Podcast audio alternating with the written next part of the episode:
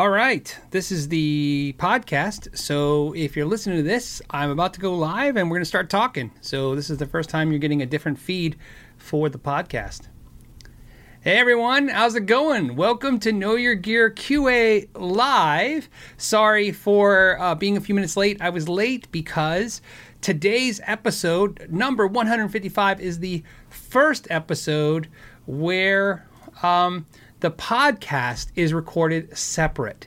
Uh, especially since during uh, this uh, the uh, the current status of, of things in the world, the uh, live shows are getting really digitized, and there's all kinds of jumping and stuff like that. So what's great is when you listen to this as a podcast, it will actually be a clean recorded. Um, uh, um, you know, audio. So you won't be listening to the actual audio of the the live show. You'll be listening to separate audio. So of course, I had to set it up and set it up. There it is. All right, a couple things to note. If you're watching this live, a couple things to know. First, uh, uh, if you're going to ask me a question, please start the question with the question mark so I know to look for it. Thank you so much. Even if you don't have a question, you want me maybe start a, a subject, a topic, if you will, you could start that with a question mark as well. Um, if you're watching the rebroadcast of this, uh, you can. Um, uh, check the uh, content in the, or uh, sorry, check the information in the description and it'll let you know what I indexed and uh, what we talked about. So there's some information right there. All right, another thing that it's important to announce, and I'm sorry, guys, so many announcements, uh, but if you're going to do a super chat, uh, YouTube has changed the rules of how the super chats are seen by me. Uh, they're no longer logged into the other screen where I was, so I'm going to have to answer super chats if they pop, and if and I might miss them. So uh, please bear with me uh, until we figure this out. If you guys are out there and you've seen now in the new system where they're archiving them, I've been looking and I cannot find them. So uh, it's interesting. A uh, little fun, little fun fact for you guys over the uh, these uh, episodes doing this in the super chats. One thing that's funny is you know YouTube takes a piece of the super chat and then they pay me the rest, and uh, there's no log, so who knows if they've ever paid me the right amount or any of us the right amounts. It's part of the new world. All right, so what do we want to talk about? Well, there's a first. Uh, first is Shinnery Kid is did a super chat. He says alternatives to Dirty Finger pickups for the Explorer. Um, well, I like the Dirty Finger pickups. I think it's a love hate relationship. I find those pickups fall into the same category as the JB pickups by Seymour Duncan. In other words, I feel like some players are like, yeah, those are the pickups. I got to have them, and some are just not not digging it. I actually like them. It depends on what you don't like about them. So the problem when you say alternatives is like, well, alternative to what? Like, you know, you think they're too aggressive sounding, they distort too quickly when you're pushing an amp, uh, they're too muddy, they're too clear, um, they're not, uh, you know. But I could tell you this without any information, all I can tell you is sticking to the Gibson family of pickup, pickups. I like the 57 Classics uh, and then the Burstbuckers. Those are just my choices, not the Burst Burstbucker Pros, not the other, just the Burstbuckers. Um, it's like a one, two, and a three, right? I should remember that. I did a video about it. Um, but uh, more importantly, uh, I think the 57 Classics. Over time, I just really like the 57 Classics uh, the most. But maybe I'll do a shootout with those pickups. I, I reached out to Gibson uh, about uh, doing some videos with their pickups. They were uh, kind enough. Al John, so if you guys know Al John from some of the other live shows, you know he's he's he's a great guy. Um, and um, Aljon uh, said he'd run it up the flagpole and get back to me, but of course, you know, this is the the world we live in right now. Think about this: I did a review of the um, Lzzy Hale Explorer. I still have it because there's nowhere to ship it to because Gibson's warehouse is closed. So it's just sitting here visiting until it's time for it to go back. So, and that's actually what's funny is um, it's uh, I feel like uh, the airport right now with all the airplanes on the ground. Um, I actually have a few guitars that you guys seen re- me recently review that are all due back to companies, but there's just nowhere to send them. All right, Grumpy Mike. Hey, Grumpy Mike, how's it going? He says, Thank, uh, thanks to you, I now want a tele with a bridge pickup in the neck position. Oh man, you know what's funny is, uh, I I did that video. I was having so much fun. That video uh, took three different versions to kind of see how it would even work. Uh, you know, as a concept, because at first I was going a different way with it, and then, um, but I really love that bridge pickup. In fact, um, the uh, Somnium guitar will have a double bridge pickup set in it uh, that I'm going to be playing for a while.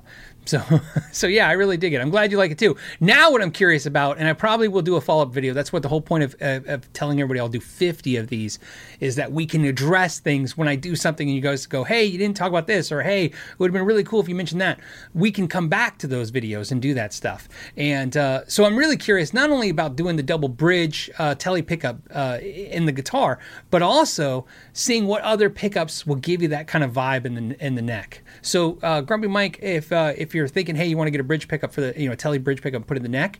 Uh, hopefully, I'll be able through some experimenting to find you some other alternatives, maybe to get that sound. So. All right. What else do we got? Um, we have another super chat on the uh, is from Jim77V. He's obviously a Steve Vai fan or just an Ibanez Jem fan. Uh, it says, "Hey Phil, any thoughts on the Kiesel issues this week?" Uh, so if you guys didn't hear, I, I, I one of you uh, uh, one of you guys mentioned something about uh, roasted maple gate on last Friday's show. I saw it. I thought this is where I saw it, and I was like I wasn't sure. So uh, you know you get a your spider sense is tingling, you know, when you hear something like that, you know, like, hey, did you see Kiesel's Maple Gate or whatever? And I was like, oh, okay, what's going on? And I really didn't find anything. And then I saw something on the gear page. Uh, I don't really in, go on the gear page uh, very often, but the gear page emails you stuff. So they emailed me something. And then, of course, I saw uh, a video. Uh, somebody sent me a link, of course, as we all do. Somebody sending links and stuff and talking about what happened. So let me give you a synopsis of it. Uh, and so if you're not aware of it, you'll be aware. But it's mostly this is not to really spread the gossip, but more so to anyone who's already seen the issue. We can discuss it. The good news is that before uh, is that what happened was there's good news. It, it's one of those stories I think ends well. Seems like.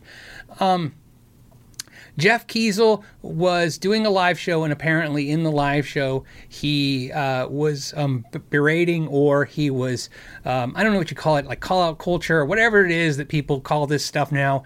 Uh, you think somebody on YouTube like me would have some kind of understanding of of social media. I, I really inept when it comes to social media and the terminology. Um, but that being said, so what happens is he had a customer who had an issue. The issue was very, very, very big. Uh, it was he got a roasted maple neck and a roasted maple fretboard, and the fretboard looks like it's not roasted, and the neck looks roasted. And so I guess he posted and said, "Hey, does this look right?" And uh, so so Jeff basically, I guess when he went to Kiesel, Kiesel said that's just how it goes. Jeff did a uh, on a live stream said, um, "Hey." If you don't like it, send it back and pay a $200 restocking fee. And if you pay us, we'll build you another one. And if you don't like that one, it's a $200 restocking fee. And uh, so, again, this is this synopsis. I have to give you the summary of this.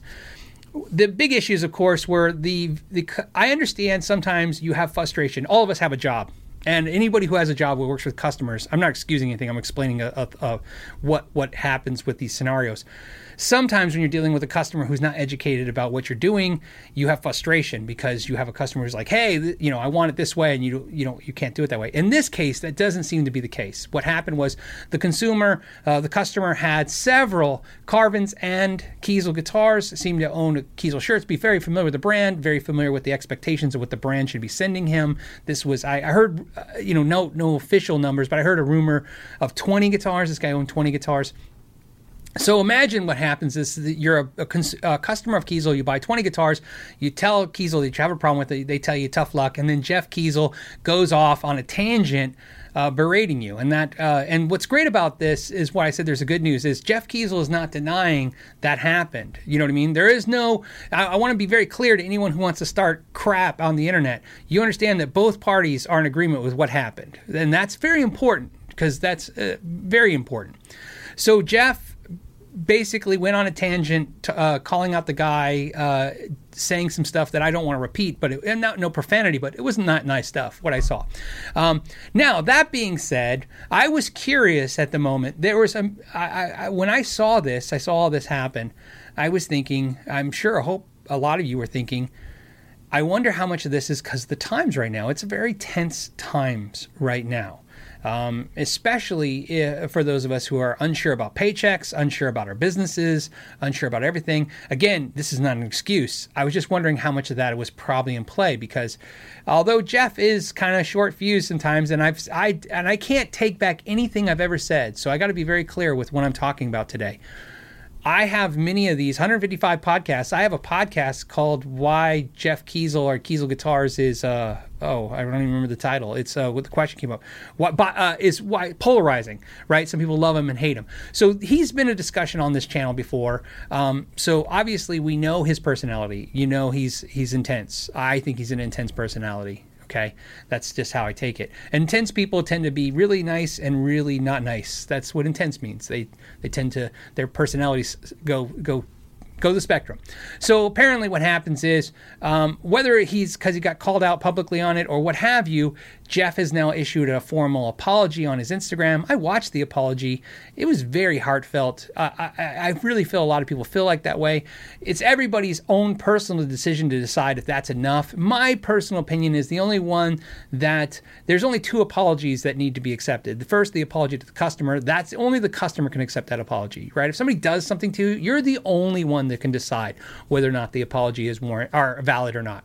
So um, I like to call it surrogate victims. Uh, this is the new thing now. Um, and, and I don't know if that's a term, like I said, in social media, but I feel like I see it all the time.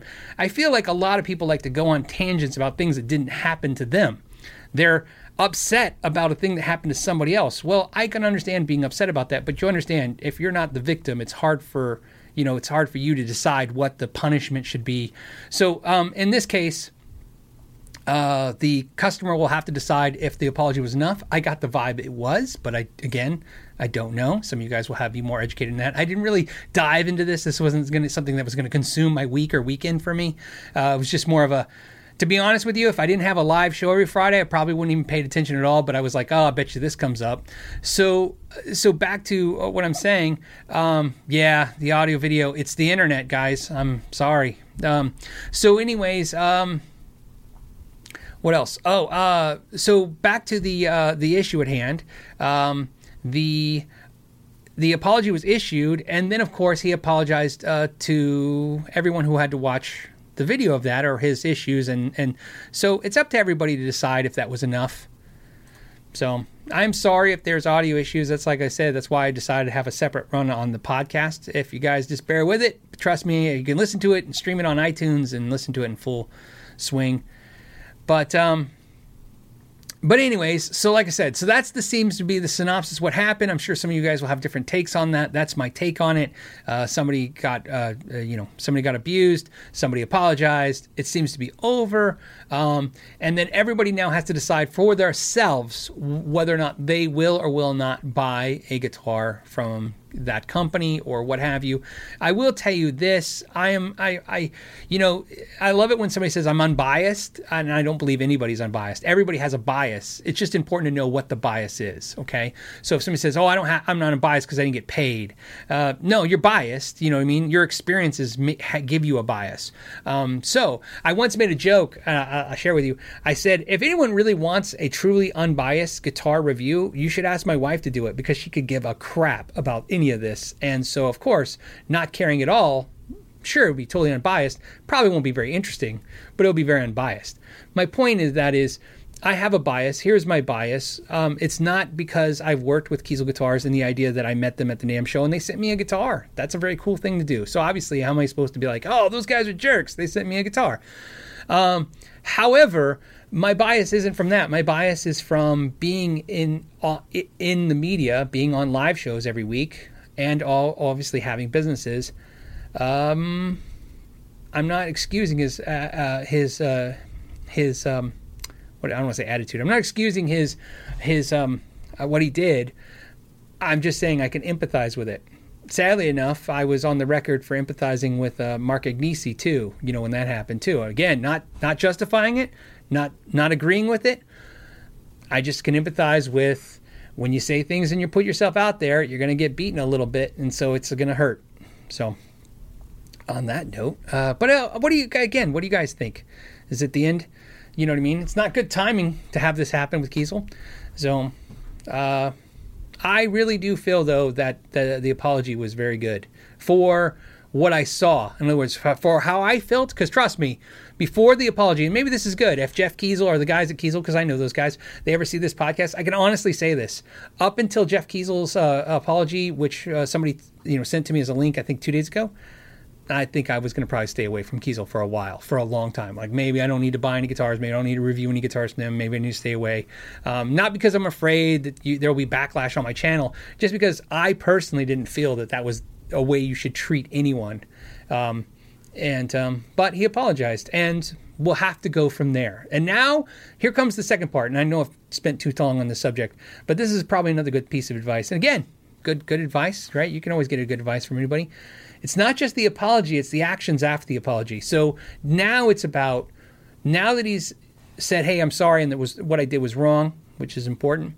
Now it's about doing the right things from now forward. And that's how so if somebody says, "I'll never buy a Kiesel again," well, please don't be that naive if you you know if so, somebody says right now that doesn't matter what happened, I'll still buy a Kiesel. That's fine too. What I'm saying is, please make your decisions based on the actions that go all the time, not just that one day, but maybe going forward. How about this? I could say, oh, the apology is good enough for me and I'll buy a Kiesel again, but in a couple weeks something else can happen, I'll change my mind. So again, we're just going to have to stay stay on and stay in tune. And luckily for us, Jeff's very public, so he'll have many opportunities to impress us, change our minds, or not.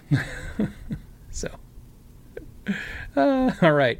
Um, yeah, Paul says I bought a Kiesel and I had a great experience. Well, of course, I bought a used Vader and the guitar is amazing. And then, of course, they sent me uh, the Delos and it's it's amazing. So, I mean, it's hard for me to have uh, an experience that's you know. But I, so again, I'm not really a good uh, barometer on this. You know what I mean?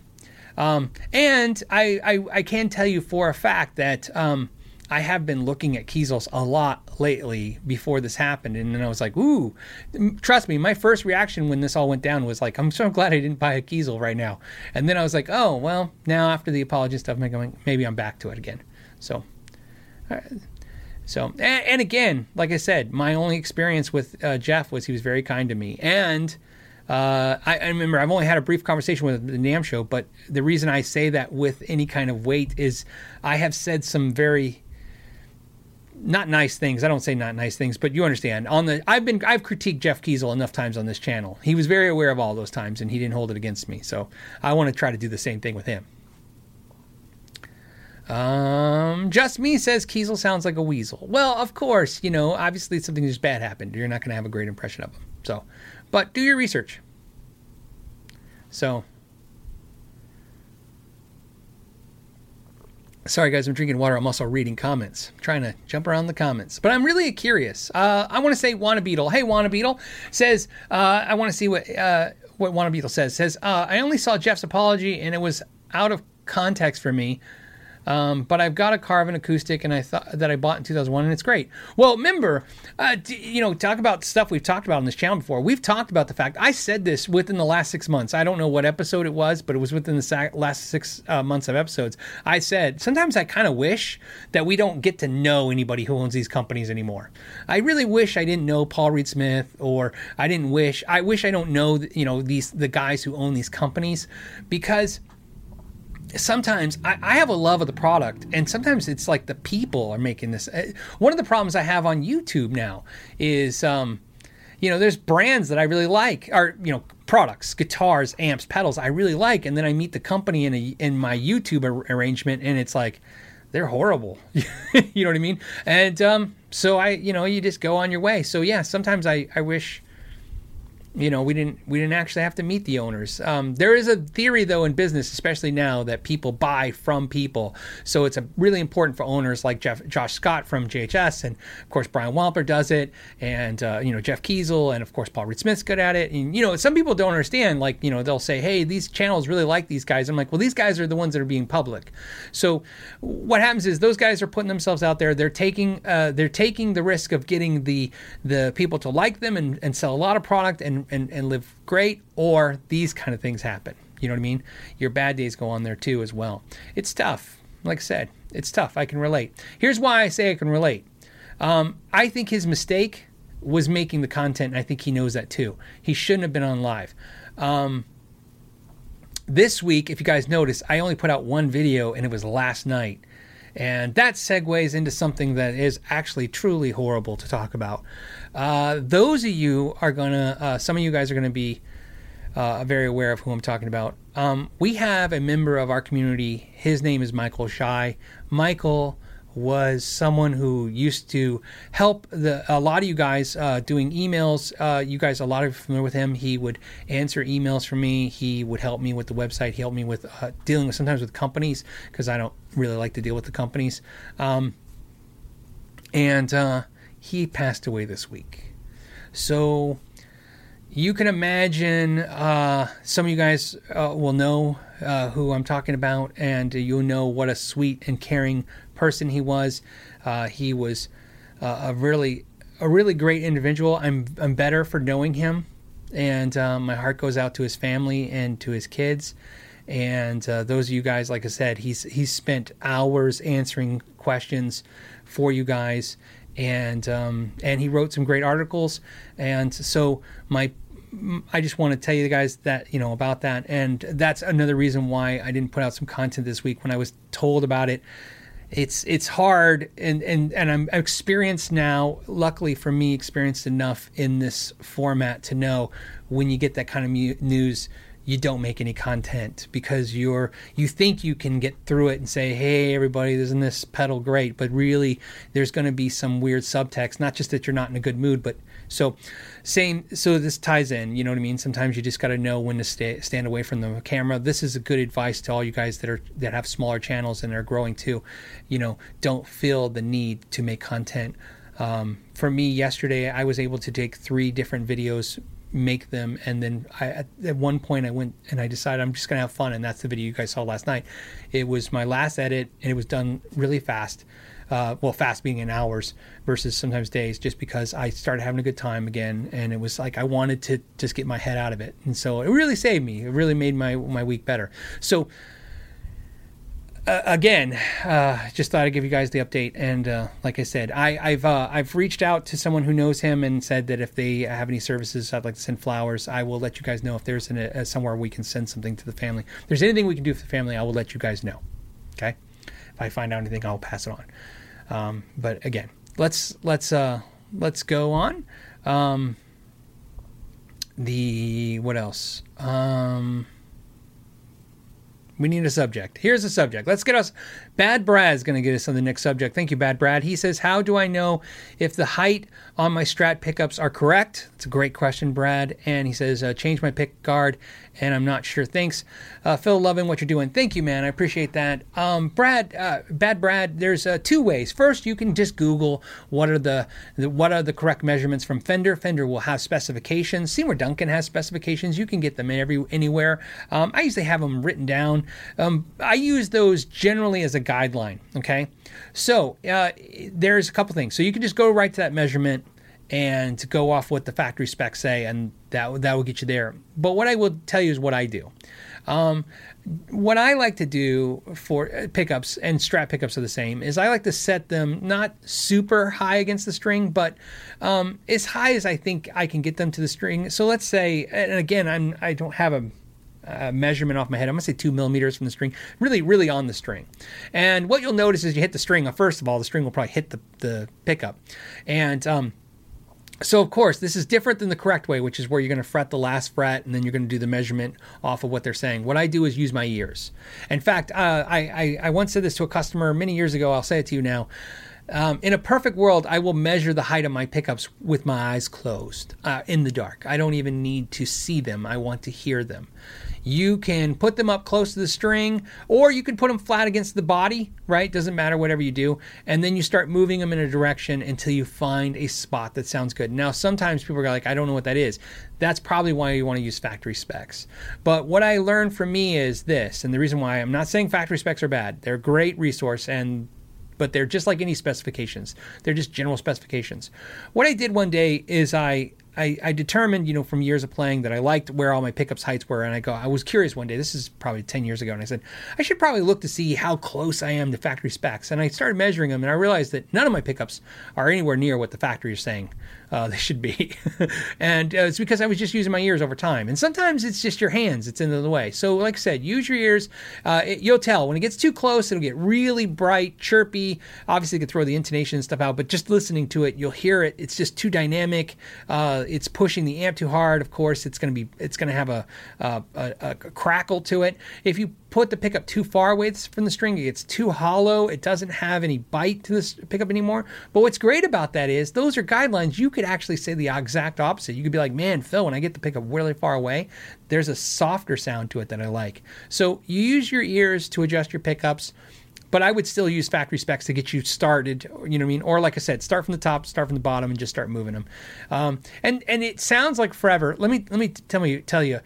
Um, if if you if you sit down with a Strat, just a Strat, much less any other guitar Strat, and you start adjusting pickup height, you should be able to nail it in 15 minutes. You know, all three pickups sounding great. Five minutes of pickup tops. You know, overall, um, and uh, and that's it. And you said it. But use your ear because um, it will serve you well. And if you don't have a good ear yet, then use the factory specs, but pay attention and mess with it. So that's how you adapt it. Uh, you, you, you, that's how you train your ear. Uh, Voodoo Fist, hey Voodoo Fist, Fist said uh, it's got two questions. All right, for you today. Is Pro Audio Star a legit online site? Okay, that's a great question and a great topic. Uh, and my uh, Strat Bridge height screws are too high and uh, scraping the meaty part of my palm. Okay. Uh, when I play, is there a fix for that without uh, ruining the intonation? Yes. Okay. So we'll separate two questions. So Pro Audio Star is legit. Uh, they are, uh, and now when I say legit, I've purchased from them. They they didn't scam me or trick me. Pro Audio Star. There's a few of these uh, uh, places that are on the on Reverb, and they generally will have too good of a deal to be true. Um, they're known for doing these things where they'll go, "Hey, we have a uh, a used uh, guitar, but they have like 50 of them." you know what I mean? Or they'll be like, "Hey, we have a, a deal on a pedal, and it's like 60% off the pedal, and uh, it's like open box buy, but it, they have 50 of them." um, there are there are we we talked about this kind of previous previously on the last podcast about MAP, which is minimum advertised pricing. Some retailers and manufacturers will try to tell you that it stands for minimum accepted pricing. That's BS. It's there is no rule that minimum accepted price. Uh, minimum advertised price is not the same thing. Uh, is, is, is, is they're different. So here's what it is. Minimum advertised pricing says that a manufacturer can tell a retailer in the U.S uh, and not in Maryland because I think Maryland has a law against it. So I think that's why Paul Reed Smith guitars can't do it. Um, they can have SMAP. Uh, I'm not making this up. SMAP would be suggested minimum advertised pricing. so, um, so anyway, so MAP is minimum advertised pricing. So the manufacturer says, "Hey, you can uh, sell this guitar for whatever you want, a million dollars." But you can't go below 599 so right? So it's like sure right? So of course i'm going to sell it for 800 bucks when everybody else is selling for 599 so everybody goes to the 599 so minimum advertised pricing is what you can advertise it for. It's not what you can sell it for okay? So if a, if a retailer says um, uh, you know, hey, I can't sell it below that. Um, we can, you just can't advertise it. Once a per- customer is in your store or dealing with you direct on the phone or dealing with you on email, it, you generally can adjust those rules. Now, keep in mind, it's their discretion. They don't have to give you a deal, but can they? Sure. Sure, of course. It's done every day. Uh, not only have I done it as a retailer, I've done it as a customer. It's done a thousand times, maybe 10,000 times, uh, with no issues. Although technically, some manufacturers can get grumpier than others about what they consider advertising. So, what I mean by that is if somebody emails you a price, that can be considered advertising by manufacturer. I think that's also BS, but I've seen, I personally had a customer buy something from me. I gave them a receipt, and then the manufacturers tried to state that the receipt was then therefore advertising because it was printed. Uh, it was a far stretch, and they couldn't do anything to me for it. Um, I think they just want to give me some grief. But so back to what I'm saying is there's companies that do that stuff. Pro Audio Star is one of them. However, if you're having any issues personally with them as a customer service issue, that's a separate issue. But uh, you asked if they were legit online site. Uh, yes, they are legitimate in that they have product and they sell product. I have bought from them um, because there's so you know I can't even I'm not even looking them up on Reverb. I'm doing off memory. Pro Audio Star. Uh, what's the other one? Uh, Doghouse? No, something dog. Uh, there's like a bunch of them that when you say them to me, I already know because, you know, uh, there's a Dave's Guitars in Florida. Um, uh, please, uh, you know, again, I'm just if I'm wrong, I don't want to be saying the wrong retailers and stuff, but you, I'm just generally saying there's a bunch of retailers online that really are notorious for giving good deals. Good for them, and so they don't get in trouble if the manufacturers are watching me on live. Keep in mind they're doing it all in the legitimate way. They're not violating the map by saying it's new, you know, new product. They're saying it's either open boxed or it's something like that. I saw a comment somebody said that they got kind of hosed by Pro Audio Star, and I'm sure again people can have all kinds of experiences that are good and bad, um, but uh, but at the, the the core of your question, if you're asking me with what I've experienced, I have I can tell you if I go through my reverb history, I have bought from them. Um, I think I bought. In fact, I think I bought a pedal from them just uh, within the last year where it was one of those, like I said, it was 60% off and I bought it just to, and I played it for like, I don't know, like three, four months and I really didn't dig it. And then I ended up selling it for uh, full pop as used because by then you know everybody was getting that used for them because they discontinued them so it was cool. Um, so there you go on that. And of course there's comments and questions people are putting stuff in there so if they're having good or bad experiences that'll give you feedback as well. But again i'm just addressing whether or not they're a legitimate online site and as far as i know they are uh, from my experience. Uh, strat bridge height screws. Okay, so now you're saying they're cutting into you. That's really common. You can you can take a Dremel, you can cut them down. That's easy to do um, if you're familiar with using a Dremel and those kind of tools. Uh, some people say sand them. Don't sand them. They take forever. You can just Dremel them down. However, you can buy different heights. Allen's they're Allen screws. You can buy different height ones to install them in there. Um, but there is a bridge saddle replacement that I really like. Um, let me look it up. I did a video for StewMac. I did two videos for StewMac on their channel. They asked me once to do videos like on my channel, and um, they were the first company, and actually the only other company that asked me to do like a how to use their product demonstration. And so I said I'd do it, but only on their website. So it's on their website, and that was one of the products, and that's how I got familiar with it. I got to try it. Um, I'm gonna find it for you right now. I um, because I really liked them. In fact, so you know, I liked it, even though I got I, they sent it to me and I demoed it. Um, I liked it so much, I bought two sets, uh, one for me and one for a friend. So they are called, and I'll show you the picture too, so you know where to go. Uh, yes, Highwood vintage saddles, right? And uh, I want to show you this. Let me go ahead and share with you guys, so you guys know. And there's other. Keep in mind, every time I suggest something, everybody's like, "Oh, but this, this." There's tons of stuff, guys. I'm just showing you what I've I've experimented uh, with. This is called the uh, Highwood con- uh, contoured vintage saddle for Strat Set Six. Uh, this is it. It's really cool. You can see what they do. See, they roll this piece of steel right here uh, so that your hand doesn't have to touch that. And uh, so those are great. 50 bucks. They're not cheap, but this is StewMac, so you can look online to see if they're cheaper. This is not a StewMac product. This is a product sold by StewMac. Um, I, I, think I've been very clear about this, but if not, sometimes it's always nice to be clear. I really like StewMac products.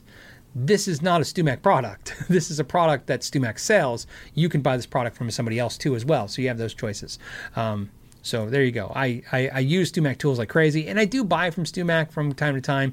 Uh, well, no, all the time. But what I mean by non-StewMac tools, I buy them from time to time. Even though I can find them cheaper, sometimes I just do it because either I need to pad up my order because I got to pay the shipping anyways, or uh, you know, they I never get grief from them. I never get problems. So sometimes that's worth it too it's tough. You know, it depends on your mood. Sometimes in the mood to get a deal because I can justify buying the purchase. Sometimes I just want, you know, I don't care what it costs. I just don't want grief. You know what I mean? I don't want to worry about it not showing up or whatever. Uh, yeah, Mikey Newman says, "Hey, Mikey, how's it going?" Mikey says, uh, "Highwood saddles are great, but not cheap." Yeah, that would be my that's my exact comment. They they were great, but they were pricey. Um, so if there's a, a different place to find them in there, there, you are. By the way, just me said put Pitbull audio. That's what I was thinking with dog. See, Pitbull audio. I have bought a lot of stuff from Pitbull too. Same thing. So uh, Pitbull. Uh, so you guys know, you know, it's a gear channel. We'll talk gear. Pitbull audio has given me great deals. Sometimes though, you even if they don't have an offer on their Reverb store, what you do is you um, you email them and say, hey would you t- take this deal? And what I've experienced is, I'd say with Pitbull, 50% of the time they say yes, and the other 50 they say yes, but you got to call us because we don't want to do it on Reverb. They don't want to pay Reverb fees and do the discount. So you just call them directly and do it. But yeah, always do that. I bought a guitar this week, and I, I, it was funny. I bought it from a private party, but he uh, it's used. And um, but what's funny about it was, you know, I did the same thing. I emailed him and I said, "Hey, would you take a this this price? And he he accepted it. Well, he he countered with twenty five dollars more, which is very acceptable. And uh, I did the deal. And then it was funny when I paid him through PayPal. Uh, Reverb told me that I bought a guitar from him like a year and a half ago too, and I still have it. My Music Man, right there, that blue Music Man right there. I bought it from. So it was kind of funny. I'm like, oh, I I dealt with him before. Small world. I mean, by about so I'm now about two used guitars from the same guy, and uh, Crankshaft did a super chat for no reason. Thank you, Crankshaft. I'm going to be jumping around real quick. Uh, Robert Ramer says, question posted before this. Okay. so, hold on. If, again, I'm going to. Okay. Dan Brown. Dan Brown's question is I have some high frets in a few spots causing fret buzz. Can I use a crown file to, to them, uh, to, to them, okay, uh, it says down, but I understand what you mean. Or is there more steps to address? There is. Do not use a crowning file. In my in, in my opinion, I wouldn't do it. Um, you know the the problem I have with all this stuff, and again, I try to be frank and upfront about this these kind of things with you guys. Look, I've done some crazy, stupid stuff. I mean, I've just done it. You know what I mean? To try. You know what I mean? I'm always experimenting. I don't take anything for face value. I wish I did because it causes more heartache than than joy when you do that. But uh, what I'm saying is is you know the saying, there's more than one way to skin a cat whatever the hell that means. But anyways, my point is I have, uh, you know, before I, you know, I had a, a, tool shop or had this stuff. Of course, I was doing like a lot of people. I was doing weird stuff. I mean, you know, trying stuff. Can you do? You can do anything if you're determined enough to do it, but it's it's not worth it. Don't uh, don't. If you have high fret spots, I would not. Um, well, wait. Let's back up. I maybe I'm reading this wrong because it says I have some. I was thinking something else. Okay, so let's be, be clear. Again, I'm reading this.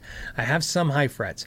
So I did a video, uh, Sharpen My Axe with a uh, slick guitar where I used a, a, a crowning file to crown just a couple frets very lightly. If you have a couple frets, like two or three, in a couple spots, you could do that. Otherwise, if you have, so there's a rule. I, I I don't know. Everybody has a different opinion. I'm trying to think like where I go from it. I think to me it's a it's a I think I've talked about this before. It's a time issue. If I think I got a crown five to seven, eight frets, something like that, I'll be like, uh, well, not five, like six, seven, eight frets. I'll just go ahead and crown crown everything and level it. You know what I mean? Level it and then crown it. I'm sorry. We say crown and level, but it's level and crown. You ever thought about that? I never thought about this right now. We actually level, then we crown, but it's called crown and level. We say it backwards. I wonder if there's a reason for that.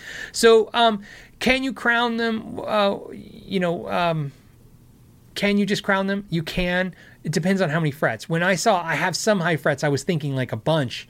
It depends. I don't know what some means. If it's three, go ahead and give it a whack uh, and, and and try it again. Watch a video. Make sure you're versed in what you're doing first. You know what I mean. Give it a try. Um, again, all this stuff gets a little tough with me when you're doing these questions because I'm not looking at what you're talking about. I only have limited information and I don't know your skill set. So it's a lot easier sometimes when I'm doing a video showing you versus just suggesting that you do something.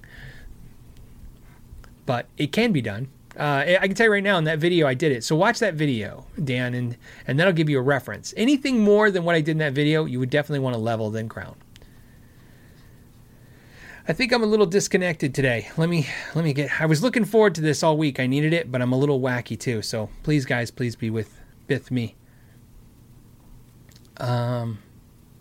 Oh, Great White Shark's got a great question. It says, "Have you ever have you ever dyed a rosewood neck darker or even a pau ferro? I haven't done that, and I have many friends that have done that, uh, and and and so you know ebony as well too, where they dyed the ebony. I don't like to do it.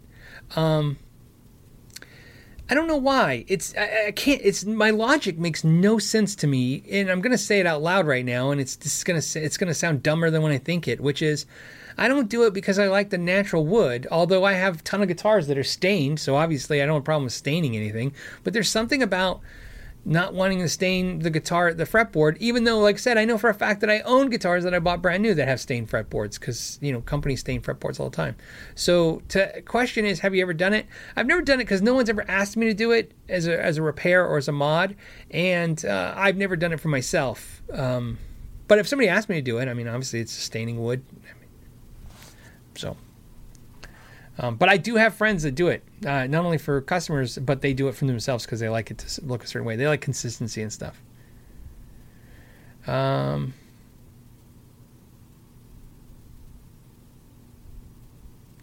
let's see. Hold on, guys. I I I'm gonna grab a couple questions, but I also I know with the super chats jumping around now and now, I just don't want to miss any of them. And I still didn't figure out which one he was saying. The one before him. And again, I apologize.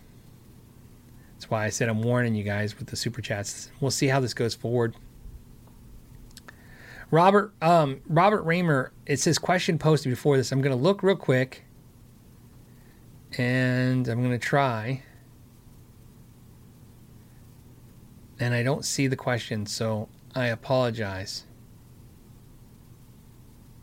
Hmm. All right. Um, what else? Hold on. While I read, I'll drink water.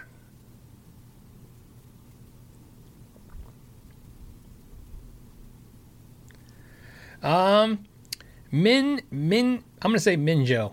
Minjo 101 says, "Don't know why. No matter what I do, a Kemper doesn't feel the same as a real amp, even with a real cab.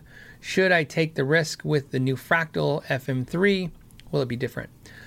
N- again, you know, everybody's gonna have different various opinions. This is mine. I don't think it'll be different. I have learned over the, you know, I've learned to like the new modeling tech. Um, uh, you know, whether it's Fractal or it's Kemper or it's the Axe-Fx, um, or it's uh, the I have the GE300 by Mooer over here too as well, and then I have my oh, it's in the other room now. I just took it out, but it was here like t- five minutes before I started today. I had the uh, Helix Stomp. Um, to me, I, I, again, you know, you set these guys nuts. These guys that love the Kempers and Axe-Fx crazy when you say this. Look, they I feel the same way. There's no Kemper, uh, Axe-Fx, Fractal, um, which is the same thing. Uh, Helix, none of that stuff feels like an amp to me. However, it, they sound good, right? And it's a weird thing that we talk about, and I try to address everything so that the pros watching don't get upset and the, the newbies watching don't get confused, which is a hard audience to, to, to juggle. So let me put it to you in a way that makes a lot of sense. Um, I think personally, if you're buying a Kemper or an Axe-Fx or a Helix, because you know you think it's going to be just the same thing as an amp and you're just a sucker if you buy an amp now i think you're probably wrong um, and, when i mean wrong is i don't mean you don't know what you're talking about. I think you're going to be wrong in your in your hypothesis. In other words you're going to be like this is going to be the same. And i think there's it's not going to be the same. Um, what i can tell you though is that they are great for recording. And here's why. I did an experiment and it was really interesting. Where what I did was I plugged into my amp using an AB box, and I ran the other line to the Helix, and I ran the Helix into my interface and recorded with it. And the recording sounded fantastic. I could dare say it actually sounded better than I could get when I was miking the amp. But I, but if I played the Helix, I don't think I'd play the same way as I did through the amp. So there's a little bit of both. So what I'm saying is, is that if you're having the Kemper and it's not the same as the feel of the amp, um, sure, there's things, your settings you need to really uh, learn to adjust this. This is where the know your gear adage comes in really a lot. Um, it took me forever to figure out the Helix. You know, if you guys, I'm sure they'll bash me for this. Uh, you know, it's supposed to be idiot proof. Well, then I'm an idiot because the Helix took me forever.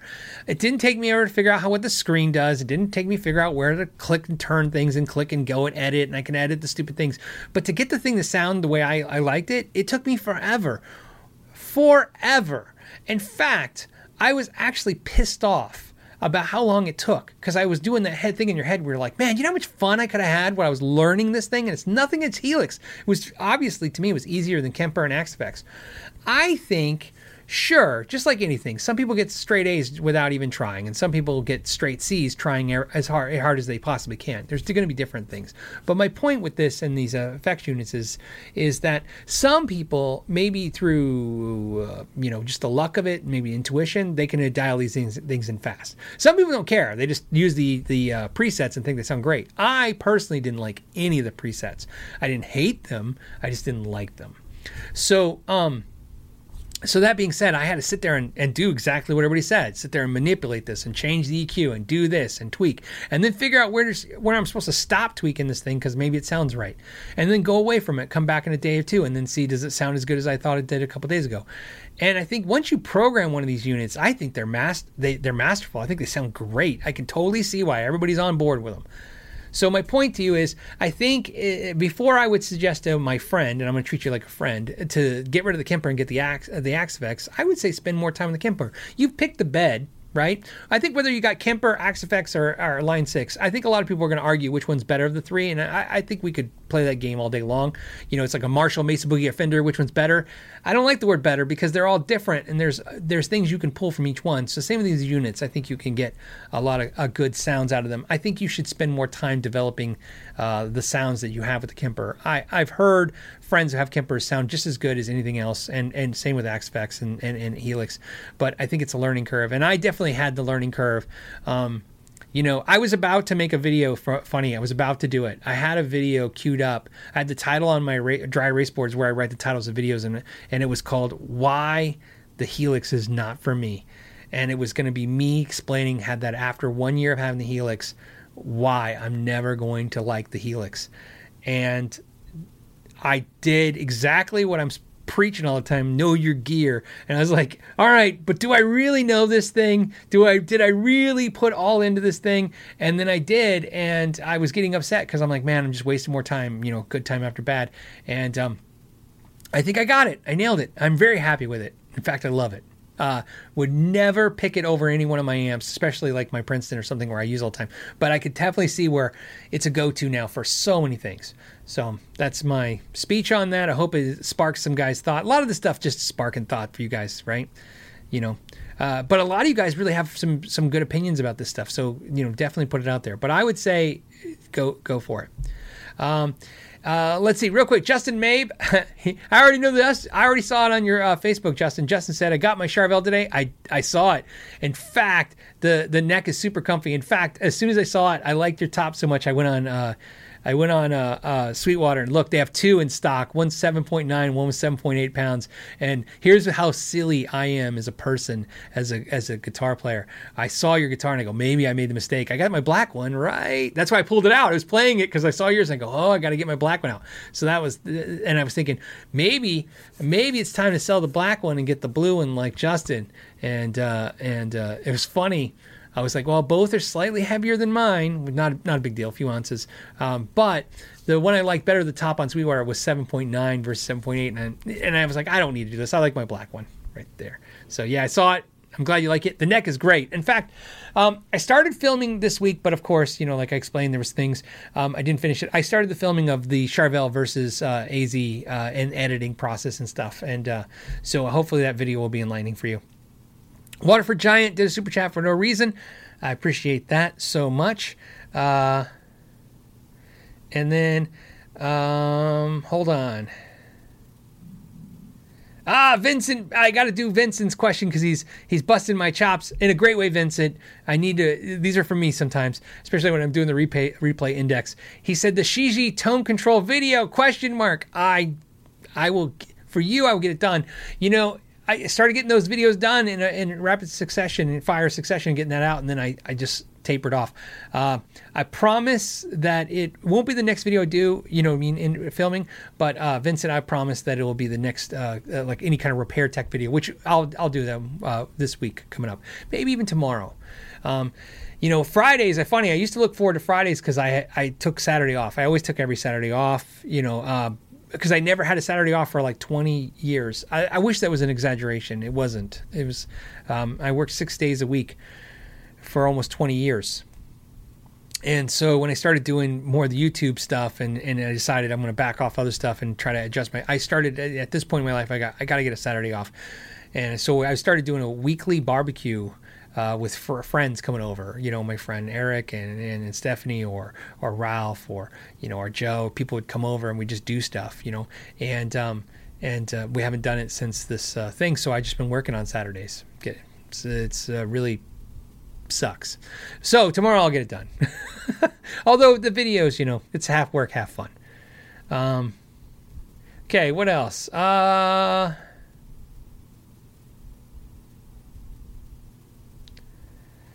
Uh, Bobby Lopes, hope I'm saying that right, says Phil McKnight. That's me. Best Friedman 20 watt amp for clean, rock, and metal. Thank you. Uh, you know, I'm going to go off your first statement. You said clean, first thing you asked for. Best clean Friedman amp, 20 watt amp is the Runt. I think the runt's clean is the best. The second best clean is going to be probably the uh, the uh, JJ Junior, and um, and then the best rock tone um, to me is the Dirty Shirley. Uh, the clean on the Dirty Shirley is really great too. The Dirty Shirley is a hard amp for me to recommend to everyone because it's the amp I love because it's a one channel, does everything, and I use my volume control and a boost pedal, and I can get everything out of it I want, and I'm super happy, and I've never been happier. Uh, of course, until they make the twin sister available, and then I'll have a two channel Dirty Shirley, and then maybe I'll be happy with that, or maybe not. Maybe I'll go back to Dirty Shirley and not care.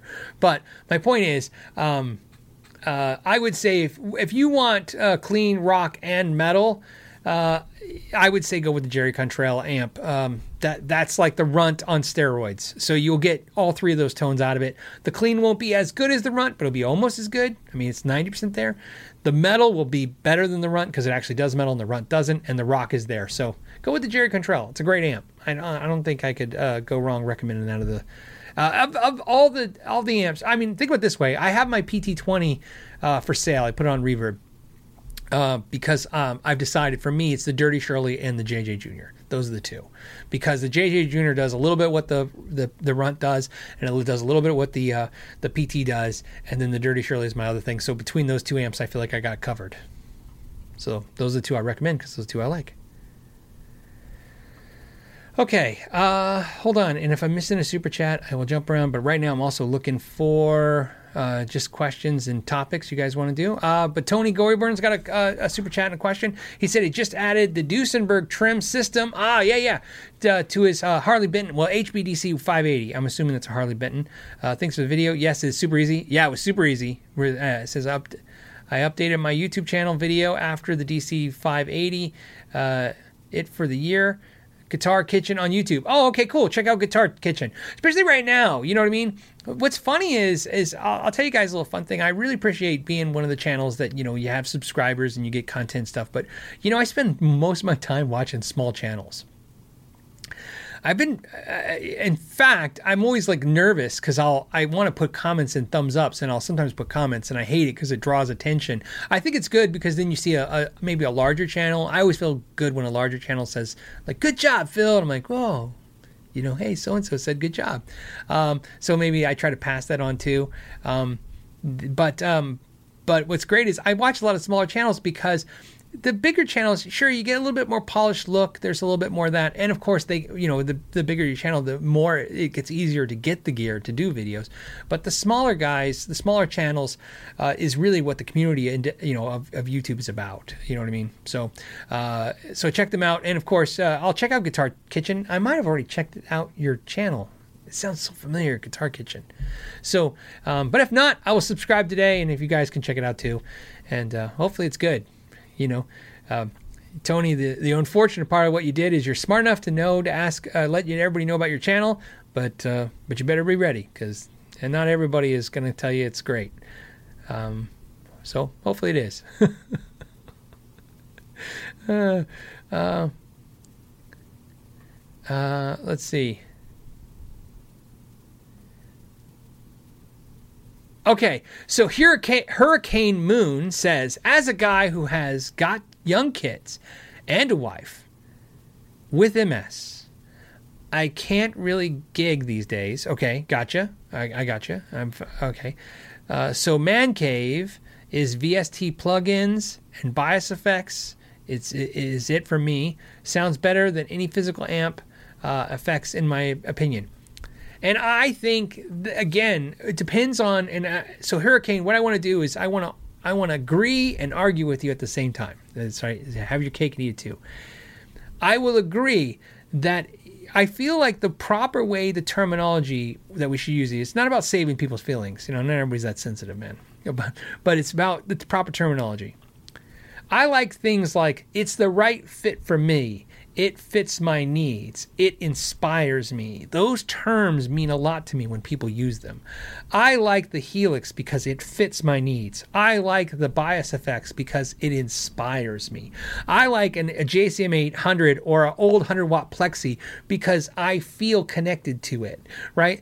Those terms are different than this is better than that. And it's not about like your kindergarten teacher saying, don't say better and we all got to get along. It's, there's nothing to do with that.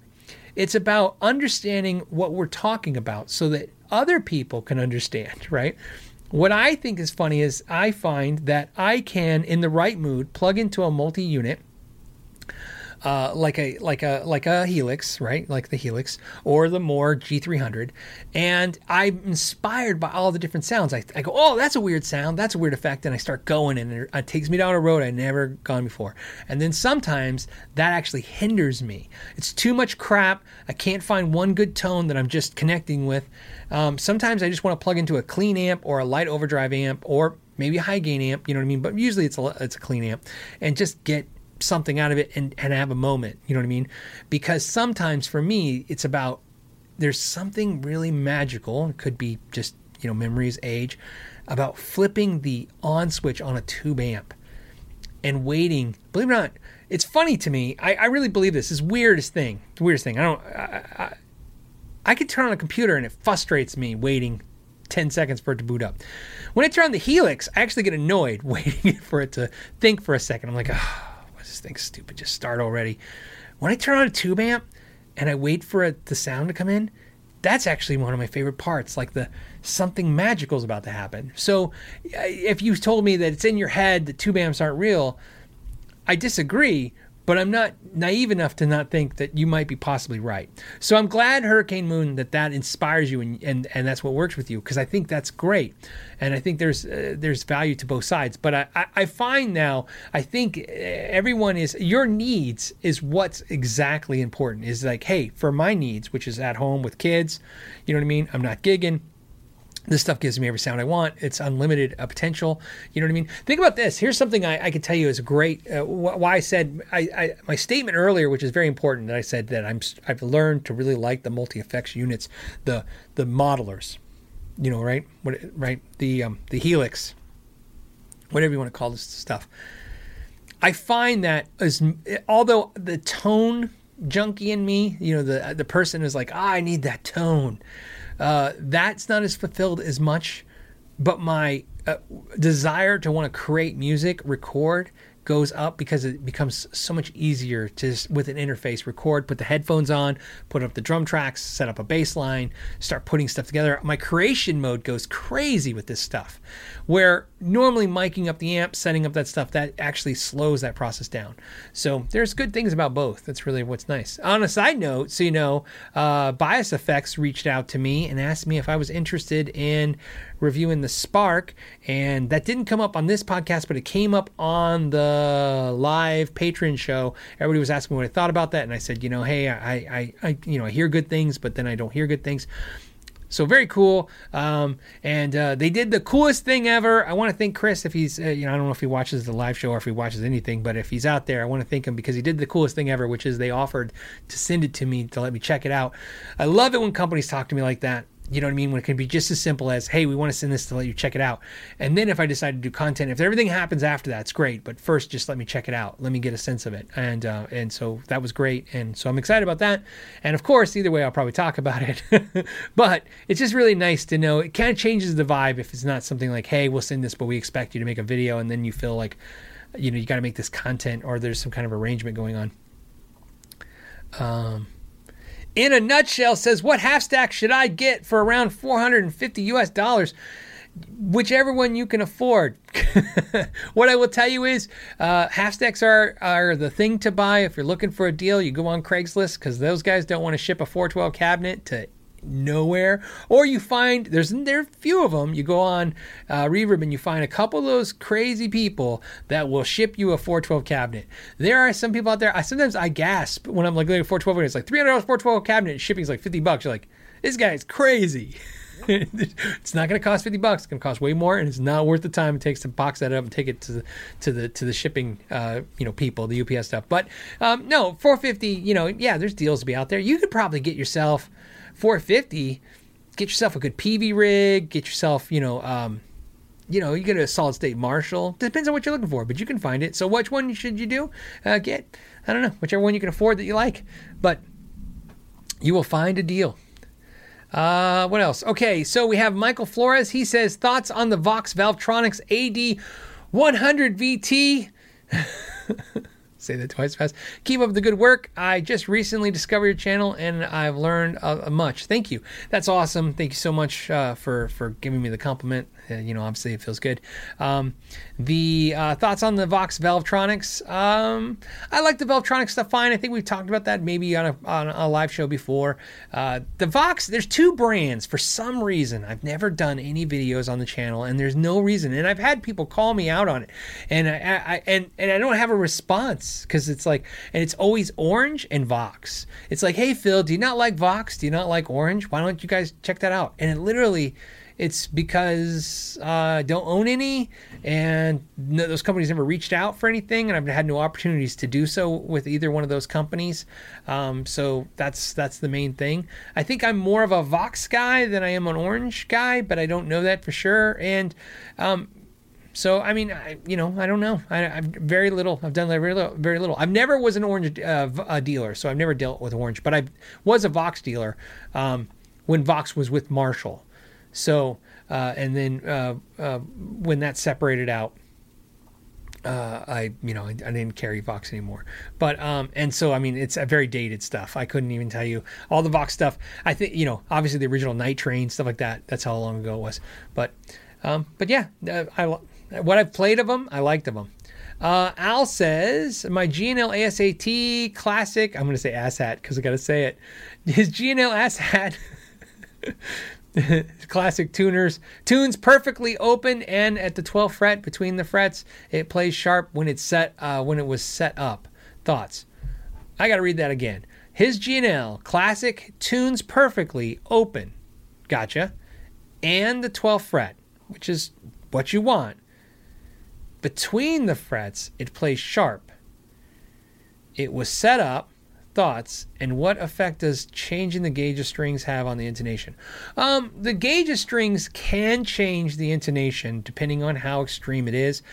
Uh, you know, it's usually you want to do a micro adjustments, right? I mean, think about intonation as being micro adjustments in the first place, little adjustments. If you go from nines to tens or tens to nines, do you have to set your intonation?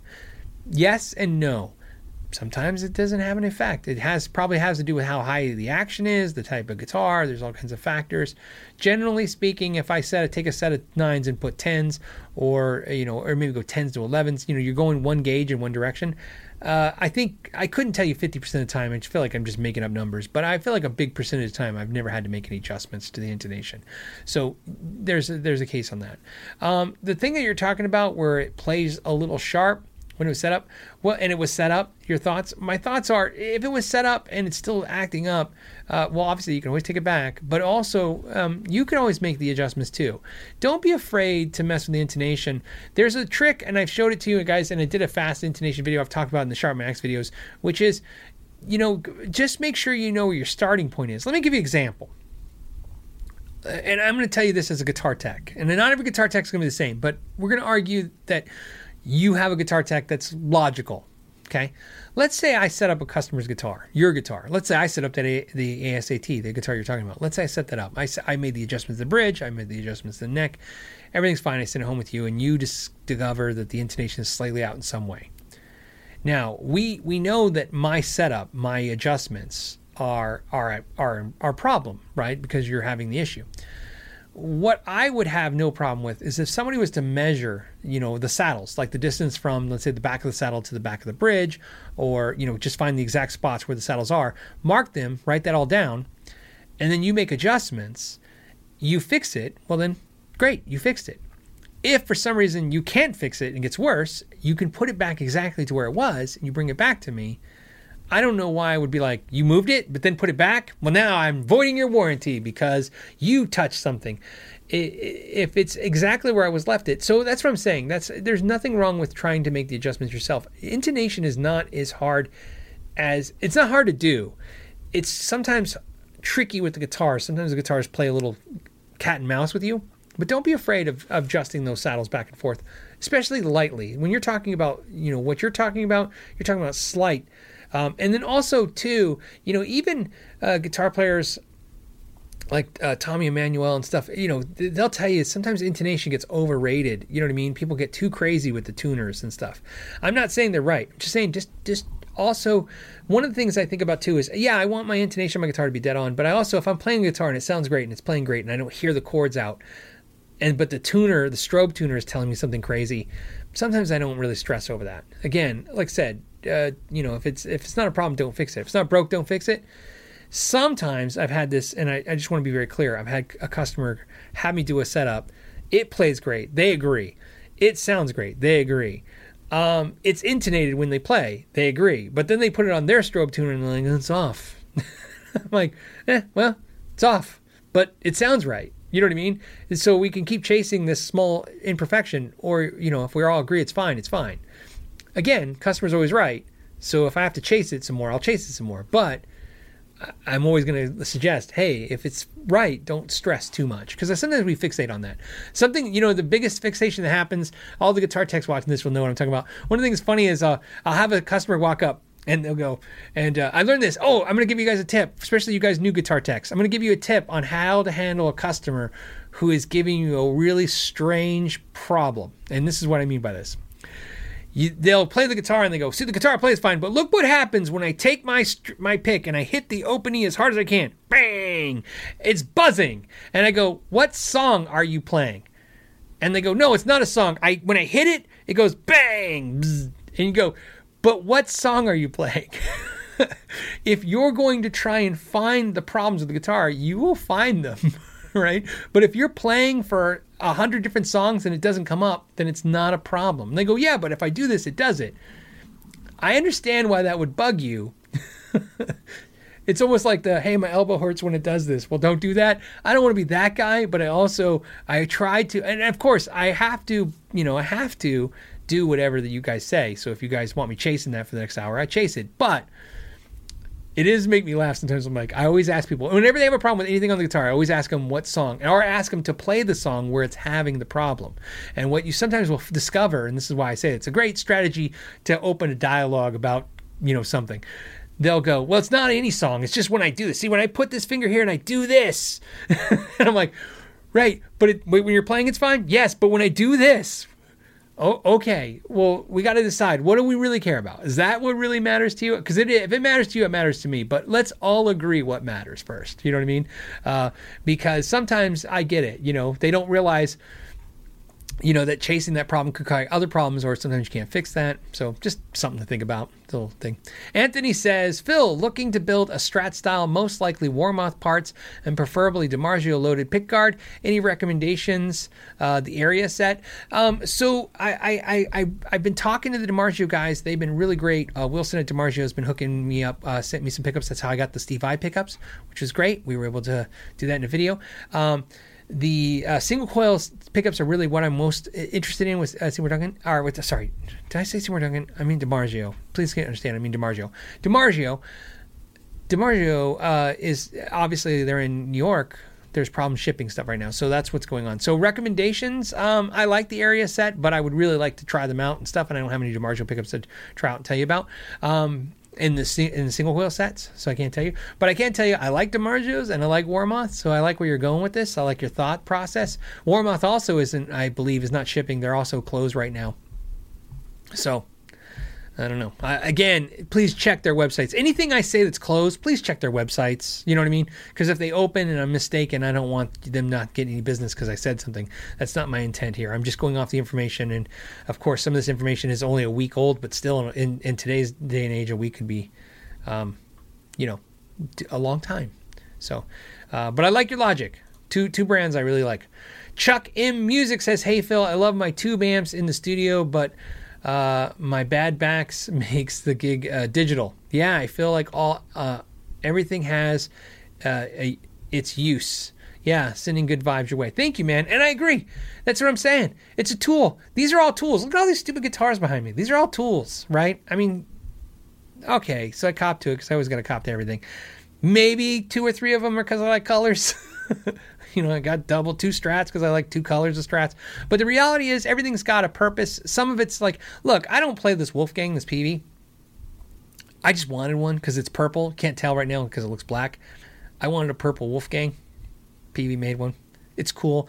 I know it's a good it's a good guitar to keep because it's worth what I paid for it used, and it'll be worth that or more as years go by because you know it's a supply and demand thing. There isn't any more Peavey Wolfgangs made in the USA, so that's the thing. But like next to it is the Danelectro that guitar has a sound. I play that guitar for a sound because it's a tool. I want that sound versus, let's say, the Strat or the another guitar.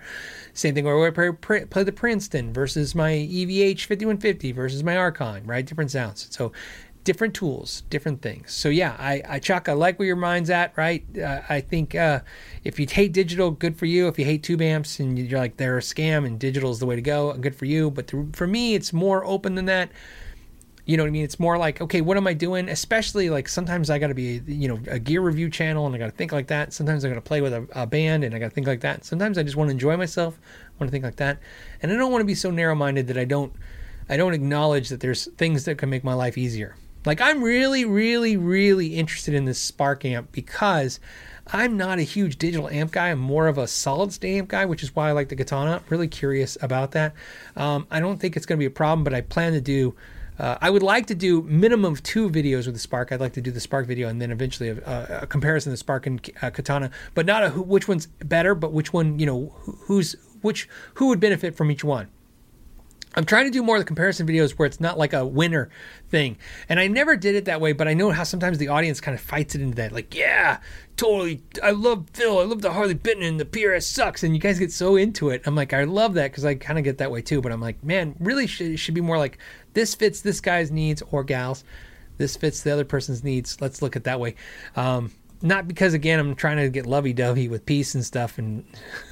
Although if everybody needs a hug, they get a hug. But my point is, I'm just trying to say, hey, I'm curious. I want to see a video where I'm curious, um, or where people, you know, get the information so that their curiosity gets taken care of like mine.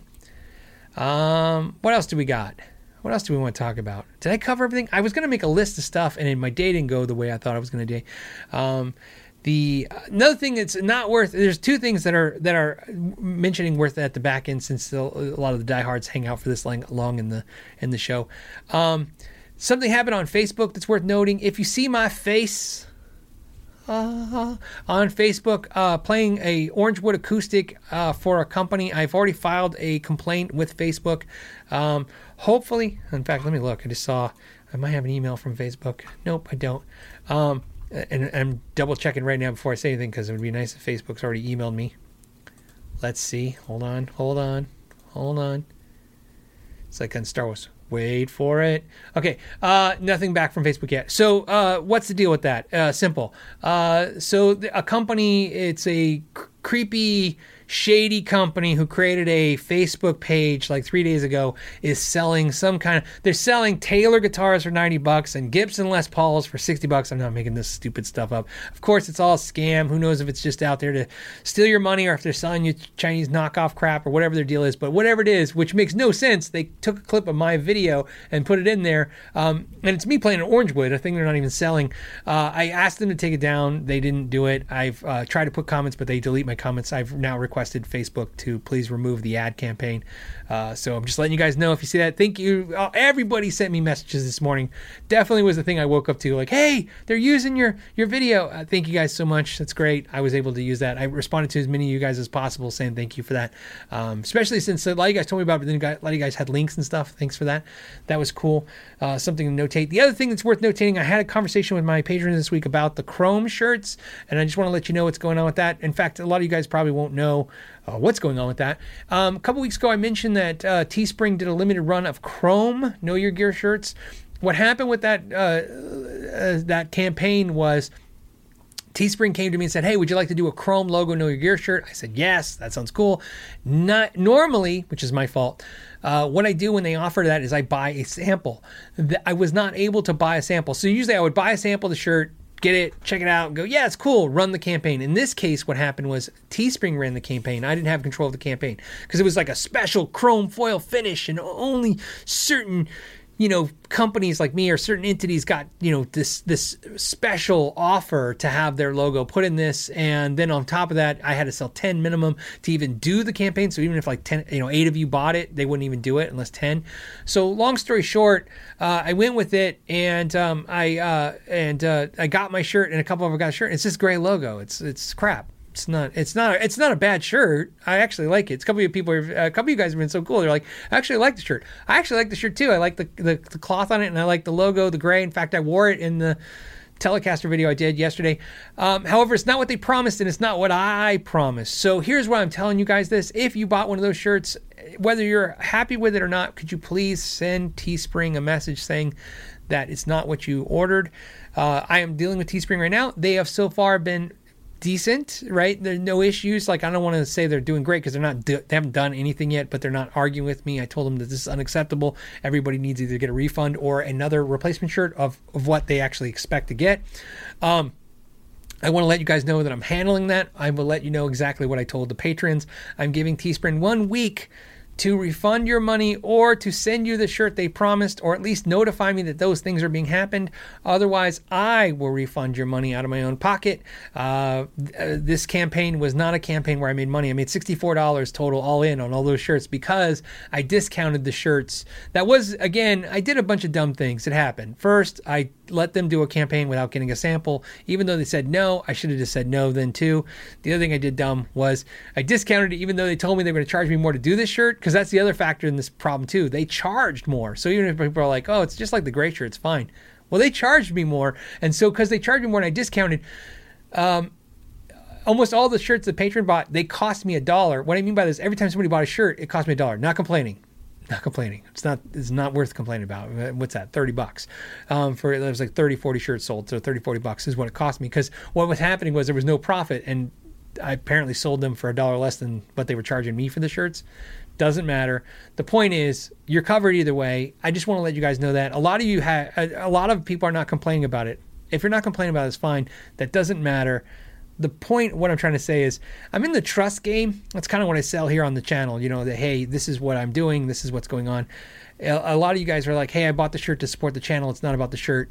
I understand that. I appreciate all the nice things you guys have said with the comments, but really what I want you to understand is that I really want you to buy the next shirt and the next thing. And I would like you to, you know, when I suggest something, I'd like you to to feel like you could make a decision without, uh, you know, without worrying about the stupid crap that might happen. So I'm just telling you, it will be taken care of and uh, I'll update you guys next Friday. Well, we'll talk about next Friday.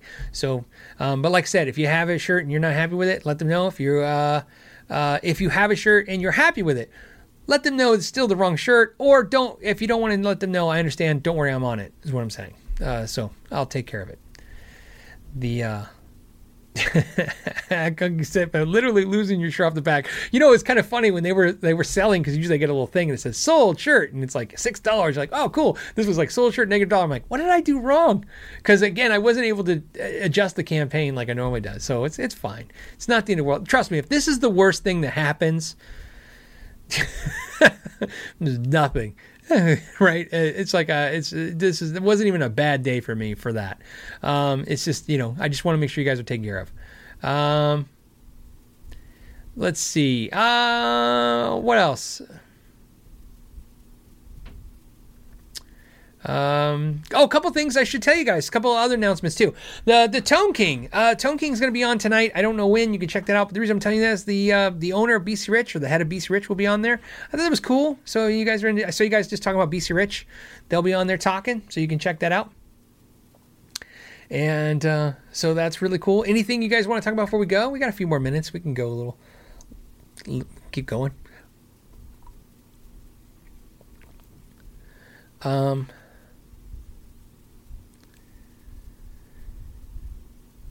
Hold on, hold on. Matt's like Phil fighting for consumer justice. You know what's funny was it's not it's not about that. It was just uh, when I got the shirt, I wasn't upset. I was like, this isn't chrome. This is gray. Although what's funny is uh, how I, they were the, the the people at Teespring were like, "Are you sure it's not right?" And here's what's funny: I actually because I have the gray logo shirt, I wore it. I grow I wore the gray logo shirt in the. Uh, in last week's video, and then I wore the new chrome shirt in this week's video, which is gray. And I sent them both videos saying, "Look, these shirts are identical, and one is gray and one is chrome." You could argue that it's you know maybe we were mistaken in what we thought chrome was, but you can't argue that those are the same shirts and they're both gray. so, um, Yes, Dylan says, tell them to get their shirt together. Yeah, so you know they seem pretty cool so far. Uh, I, I, have a contact with them, and she's she seemed shocked and uh, concerned that it's not what we we were you know thinking it was. So so that's good. So good. That's uh, that's hopefully what they that they get their their money for. Is I I I send you guys to buy stuff, and then they ship it and sell it and take care of you, and it should be a symbiotic relationship. So hopefully it works. But I can't recommend them if they don't do good work. Um, Oh no, Tito did a Chrome Shirt Fund. Don't do the Chrome Shirt Fund. No, no, please don't. Keep in mind when I say I'm sending the money out, please understand I sell shirts. I sell. It just it's it's just it's just part of business. Okay, it's just part of business when you do stuff like this. I you know I've been in business a long time. That's things you have to understand.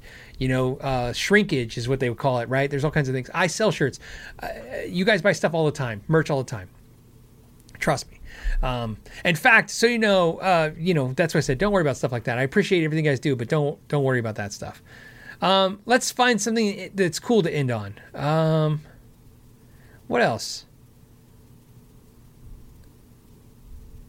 Uh, what else do we got? You guys got one more question before we go? One more thing you want to talk about? Anything? Hold on. Uh, oh, okay. Here it is. Great White Shark says, "Have you had a chance to check out the Silver Sky with Maple Neck?" I played one at the NAMM show. I was uh, able to to pick one up in the morning. Uh, we went in one day before the NAMM show started, you know, um, sometimes we didn't have, I didn't have the right pass. Sometimes if you have a vendor pass, you get in early. I didn't, I had an media pass.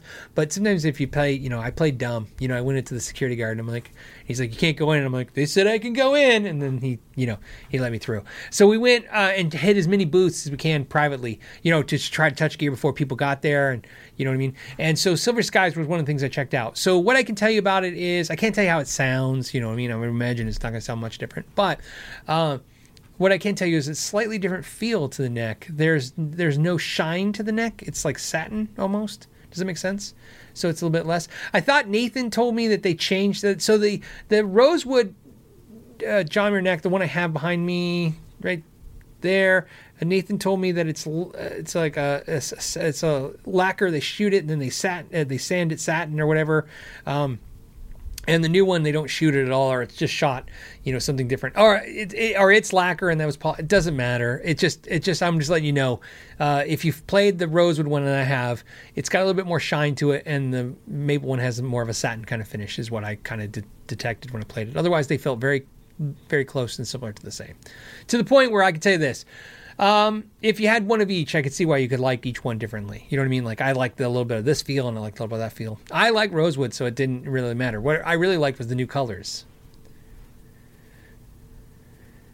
Uh, so Tyler says, "Where can you buy Shijie guitars?" As far as I know, Shijie is not shipping guitars right now, and that was off his Facebook thing. Um, and I think it has something to do with the virus and not being able to manufacture the guitars. So I don't know. Um, he didn't really say a lot, and I didn't really investigate a lot. I just saw that he said they they the sales are offline right now. And then Robert Robert says, "Oh, because so Robert, is this the question you were talking about, Phil? What's going on with your StewMac tool packs?" So. Um, I talked about this to the patrons. I think I talked about it to you guys. StewMac had reached out to me and asked me if I was interested in curating a tool. Uh, pack is good, toolkit. Um, what that means by curating is I, I don't think it's exclusive to me. I think they're going to try this as a uh, potential thing. Like it seems like a great idea, right? You basically find a different bunch of different people, maybe some luthiers, some some repair guys. You know, obviously guys like me do social media and do kind of how to fun videos and stuff. Um, and you basically say, hey, what are the tools that you think people should have? And then they would put those together in in a kit and then give you a discount, right? And that would be the logic. And then the idea would be, it's a good starter pack. And in my case, um, it's not for sure yet, but what I discussed was two like an A and a B pack, and then the idea would be you'd buy A pack is basic, B pack would be the complete kit, you know, kind of thing. Because I wanted to hit a certain price point because their stuff is expensive. But the great thing I can tell you about the A pack is is it's literally no joke what I've been using every day for 15 years minimum. In other words, uh, the same tools that I think, uh, not only do I think you should have them, it's what I use every day. Um, and so I told him that's what I like to do, especially since I can do something that's really cool, which is show you guys my my actual ones. I have all the new ones, right? But I have my ones I bought 15, 20 years ago. So, I mean, they're ratty. You know what I mean? So it's like cool to see. I think that's cool. So when I tell you, like, I like this StewMac tool, you know, it's not like, oh, sure, you like them because they sent you one or whatever. It's going to be like, no, man, like this, look at this thing. It's still going. Look how much I beat it up every day. So, um, so that's what it, what it would be. So I haven't heard back. Obviously, everything moves slow in this, in this time right now, but it'll be cool. I'm excited about doing that. Um, and then what's great about that is, um, I, the reason I liked it, which is what I was, uh, you know, telling them is, what's great is you guys could go to StewMac and buy it. That's cool. Save a little scratch because you know they're expensive. The other thing that's nice is um, you could reverse engineer it. In other words, if you don't have the scratch for StewMac or don't want to invest in those tools, which I understand, you could just take the list and go crazy with it. Go and find them, you know, the, the cheaper versions and stuff. I mean, obviously, you know, I mean, it's up to you. It's your money. You should spend it how you feel the right way. I just want you to have the information. And I want the information to be based on what I actually do, not, you know, some crap, you know, hey, you should buy this because it's good. It's like, it's nicer when I can go, yeah, this is what I use. So, I mean, you know. Um,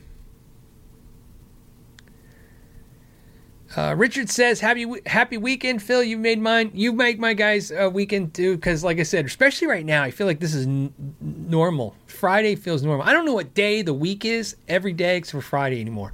I feel like, like it's Friday. so, Sean P says, "Do you still use the katana? Any suggestions for a tutorial to use?" Uh, use the built-in boss pedals. So I have the Katana Mark II, the new one. I bought it in January uh, at a Guitar Center at, the NAMM show. So I had a I needed an amp for the hotel room, and I, I go, wow, I was talking about buying a Katana again. Um, so do I use the Katana? I still do because uh, I just got it again. I, ha- I had a gap where I didn't have the first one. I got the 50 watt now. The first one I reviewed, or the only ones I re- the only one I reviewed was the first one was a 100 watt one, and I liked it. I just kind of felt like I wanted the smaller one. And a lot of people are like, but the you know the bigger one had more features, and, and to me it was about the. I just want. In fact, I regret. Uh, I'm gonna be honest. I regret buying the 50 watt. I wish I bought the head because now I start thinking, about going, the head is the same size as the 50 watt, but it's cut in half and has two small speakers, so it'd be great for practice, and I could throw it on a cabinet if I wanted to. So I kind of regret that. Um, I've been thinking about eventually selling the the 50 watt and then getting the the head next. Um, and then I could do a shootout between that and the and the Black Spirit by Hughes and Kettner that I'm looking at because I like that amp too. But I'm curious to see how they they compare.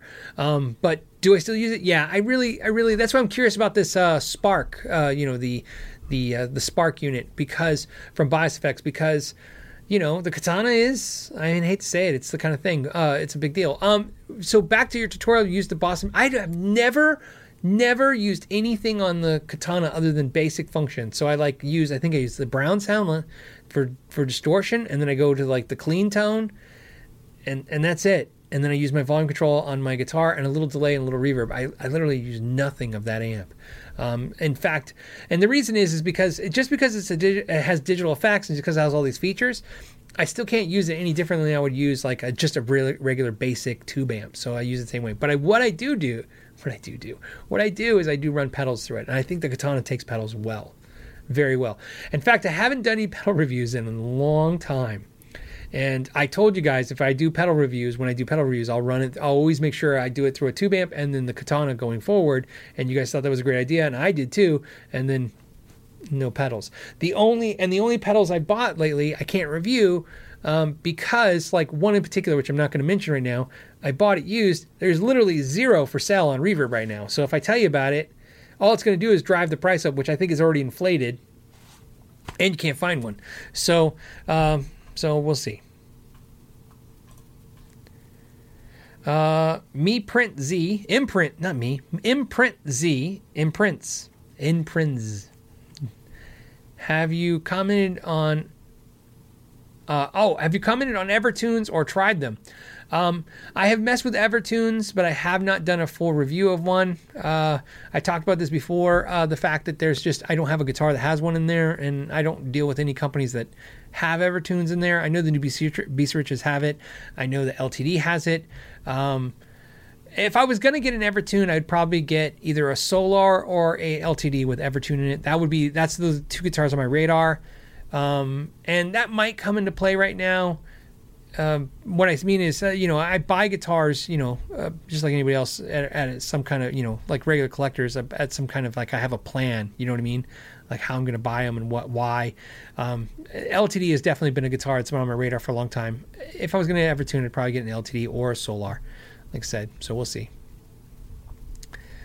But I'd like to do a review talking about them.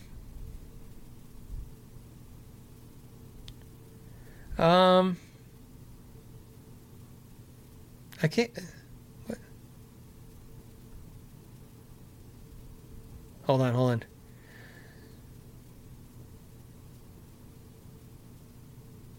Oh, this is fun. Let's play a game. Eric has a question, and I like the question. Let me take a drink of water. And he says, Can you help me with this pedal order? Uh, I have no idea where to start. Okay, so he's got, here's the pedal order. He has the Spark Boost. I have the Spark Boost. I like it. It's my one of my favorite boosts. Uh, Spark Boost, Octafuzz, TS9, Tumnus, Tumnus. Uh, what do you think?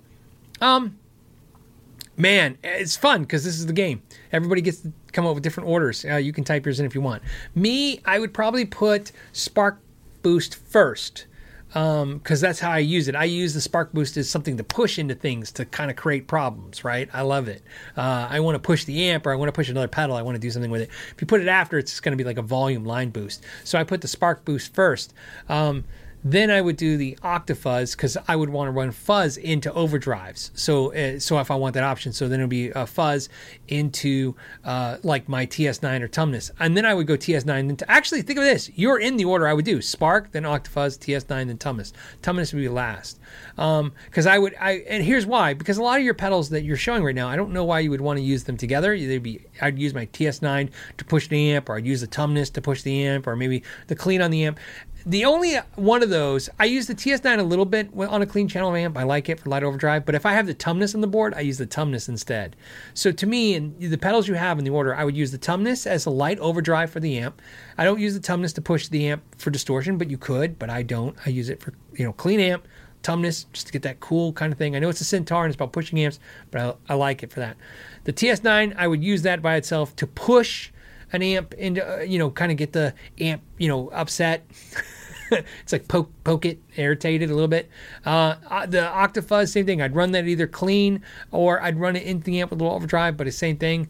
Um, I'm crazy, so I would take the spark boost and sometimes throw slam that into the Octafuzz to watch it just go crazy and nuts. That's always fun. But I think that order's fun. I'm curious to see what you guys would do different. But that's that's how I would run it. Um, ben Coombs is back with hot dogs. why I read that, man. It was just great. Okay. Uh, huh. All right. Uh, you know what's funny is that just it made me laugh when you said that because it's like things that you don't. It's like things you don't have now because, like, uh, we haven't had a hot dog since you know this happened. There's all these foods you just don't have now because you're like, ah, you know, because you don't go out to eat. You don't go, go, go I don't go to the crappy places because they're closed, and you don't go to the good places because they're either closed or limited. Um,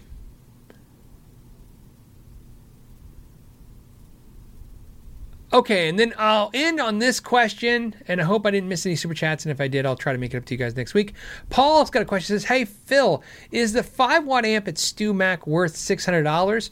Um, I've done the obviously I've done the model above that. The uh, the five the six hundred dollars Stew uh, um, amp model is the uh, the it's got the one tone one volume tone uh, amp. If I'm thinking the same amp. Um, is it worth it? I, well, here's what I here's what I can tell you. StewMac. So I want to I want to be very clear. StewMac gets those kits uh, from Mojotone, and I say that because I like StewMac and Mojotone, so I don't have any problem because I like I would like you to give business to either one of those companies because I've had good experiences with both, and both have treated me well. Not only being on YouTube, but before YouTube, I never had any problems with those guys.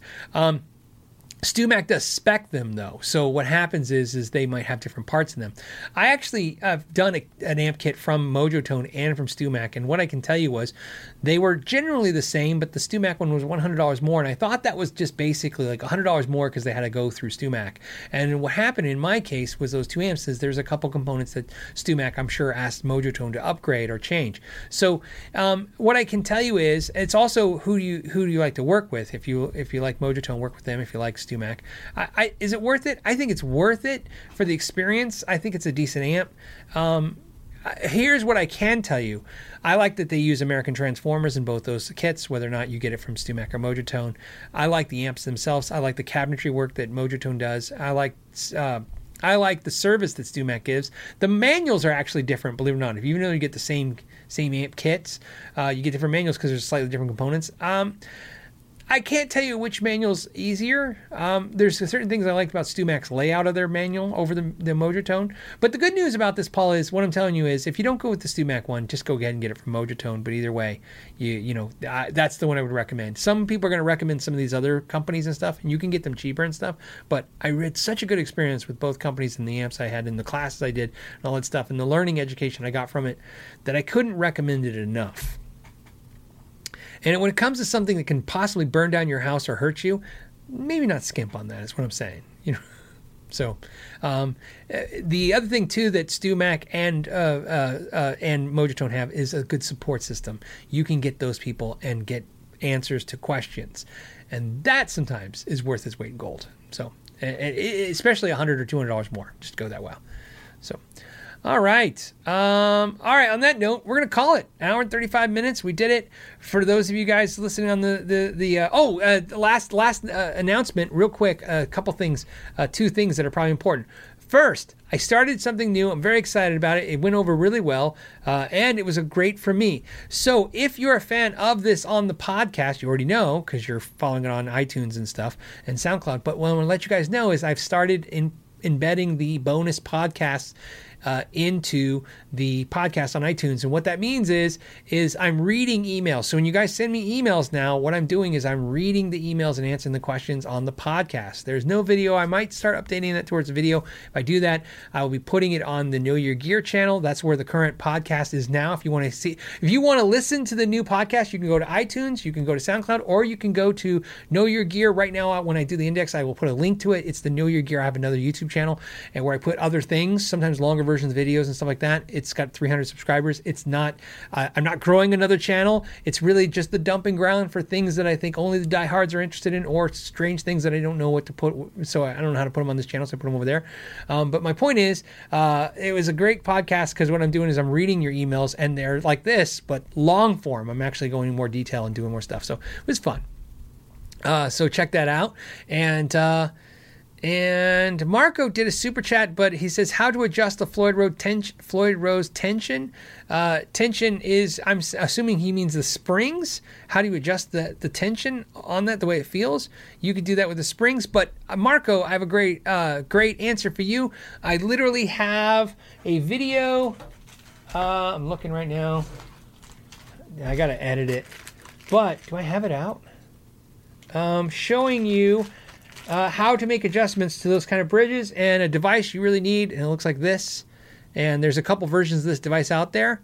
And this is probably what you want to do if you want that, and plus changing different springs. So look for that video, uh, Marco. It will really help you. And because you did the question, uh, I'm not. I'm, I'm serious. I was probably going to put that video out in June, so I will definitely put that on the fast track since see if you're asking, it means people are interested. And uh, so there's that.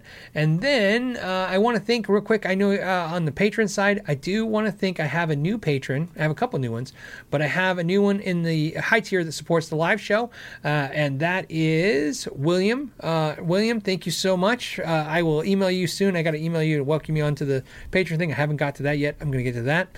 And um, Oh, and Bill Spruce literally joined today. Bill, wow, Bill. I mean, I didn't even know. I just found it out right now. Bill Spruce uh, joined. So not only did I have a couple new patrons uh, that came on, uh, uh, uh Grant Holland upgraded his Patreon uh, pledge to five dollars, so he's in the other bracket. I pr- man, guys, thank you um, again, supporting the channel in every way. Hopefully, uh, uh, I will uh, be talking to you guys soon. Thank you so much, Bill and William, and all this uh, the uh, the uh, the KYG crew members that support that.